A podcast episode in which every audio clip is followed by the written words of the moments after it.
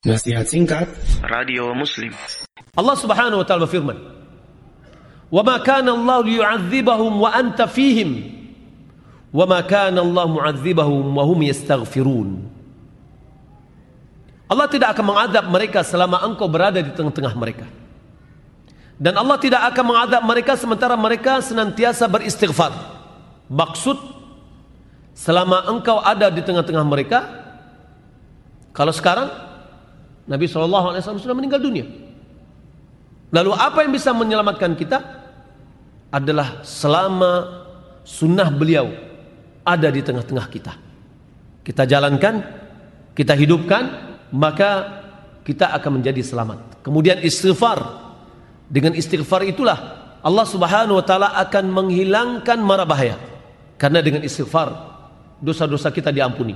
Beramal soleh. Di antara sikap yang dapat menyelamatkan seseorang dari fitnah ada memperbanyak amal soleh. Sebagaimana telah dianjurkan oleh Nabi kita Muhammad sallallahu alaihi wasallam, "Badiru bil a'mali fitanan ka qita'il lailil muzlim yusbihu mu'minan wa yumsi kafira aw yumsi mu'minan wa yusbihu kafira yabi'u dinahu bi'arad minad dunya." Rawahu Muslim. Bersegeralah, bergegaslah beramal sebelum munculnya fitnah. Segera kita, apapun amal kita, segera ada kesempatan kita untuk menyumbang, kita menyumbang. Ada kesempatan kita untuk melakukan kebaikan, kita lakukan kebaikan. Jangan ditunggu-tunggu dulu.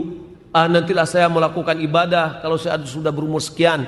Nantilah saya akan menyumbang kalau seandainya harta saya sekian.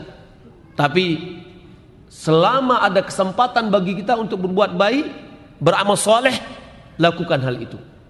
Karena sebelum datangnya fitnah yang telah kita gambarkan tadi, fitnah yang akan menimpa bagaikan potongan dari malam yang gelap.